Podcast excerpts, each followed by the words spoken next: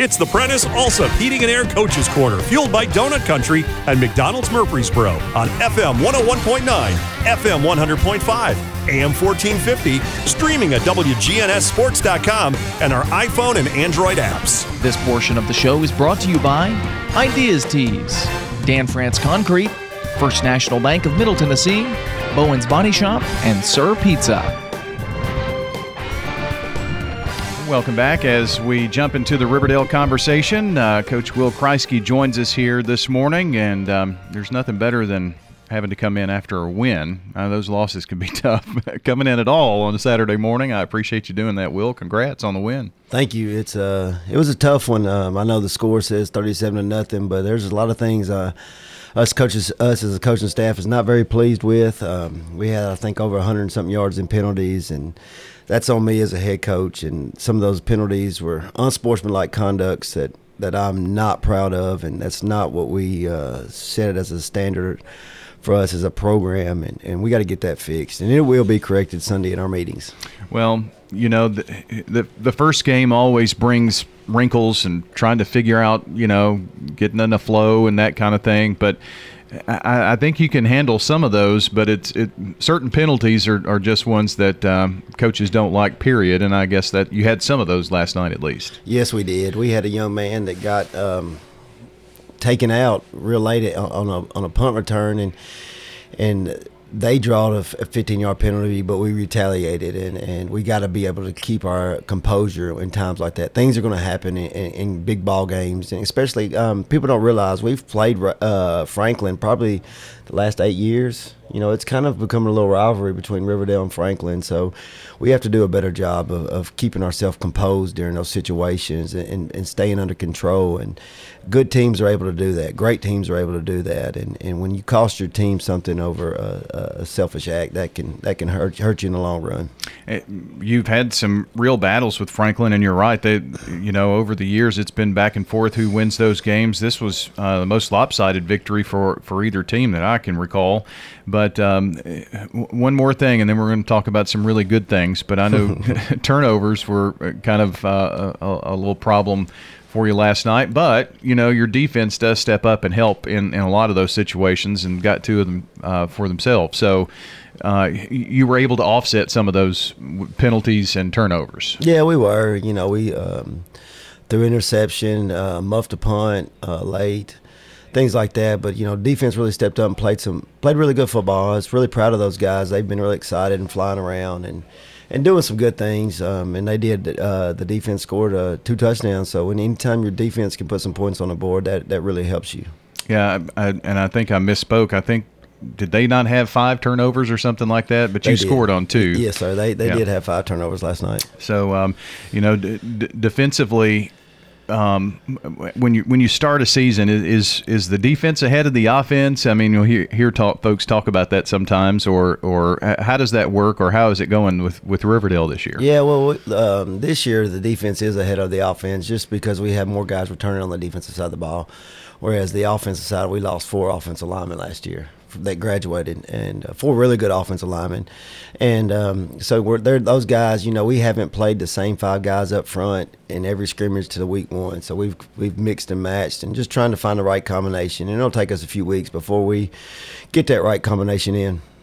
Uh, Will Kreisky with us talking Riverdale football. Um, Marcus Lloyd, uh, great night, uh, 16 carries, 98 yards, and uh, had a touchdown for you. Carried the ball um, almost 100 yards. Yeah, he did. You know, it's just something we expect out of Marcus each week. You know, come in and get those tough yardage. You know, I didn't realize he had. It didn't seem like he had that many carries, 16, but that that's a big load, and, and I thought he did a good job. I thought he was patient.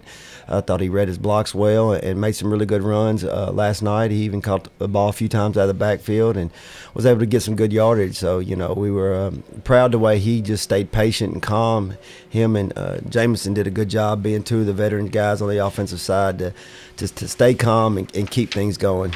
You know, I, I, guess it does help to have, um, you know, the key positions. You know, your your running back and, and quarterback as as as seniors to help lead uh, what is, I guess, in essence, a fairly young offense in terms of uh, experience. Yes, you know, and, and having those two guys in the huddle and keeping everybody's composure and things like that when things aren't going good is is really a, a positive to have. And, and, and those two guys have had a lot of experience on Friday nights.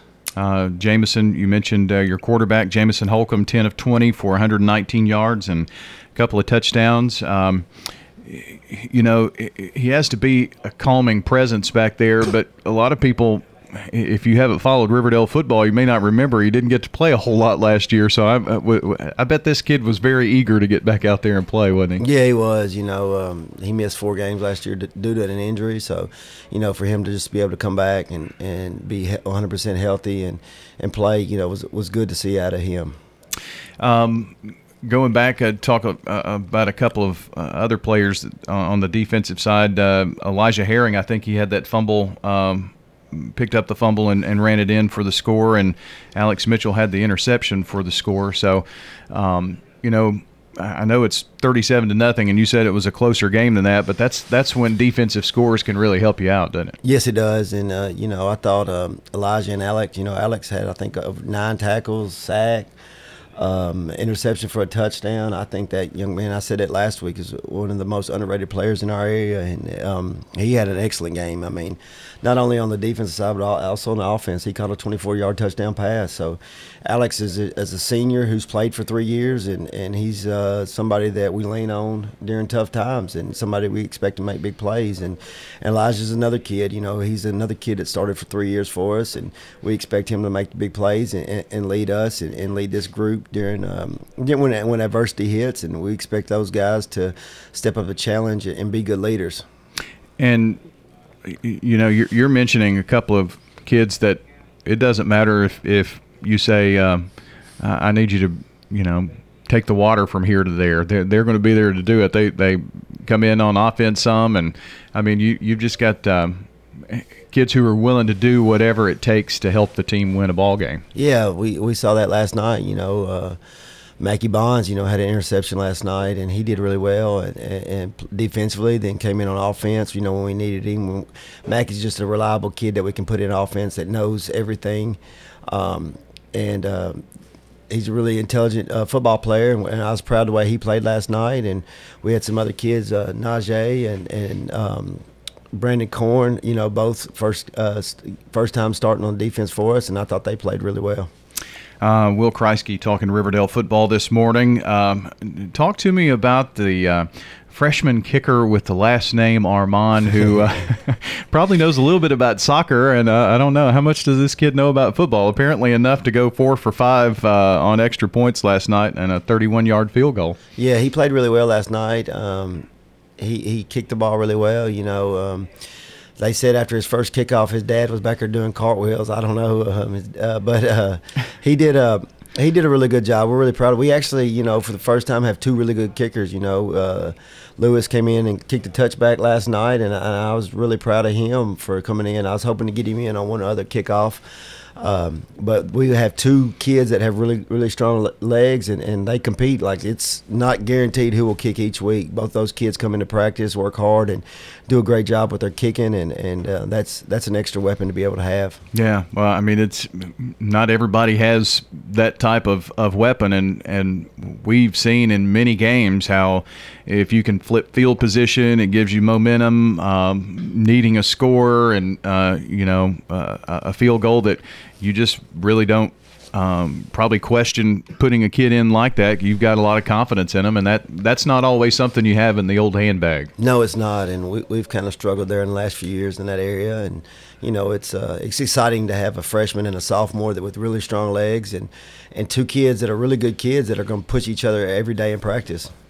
Well, um, as as we kind of look ahead, um, you've got another home game. You got Rossview uh, coming up, and it's it's awfully nice. It's it's a little better to come to work when you work on the things that you need to work on. Yes, but doing that with a victory from the last week.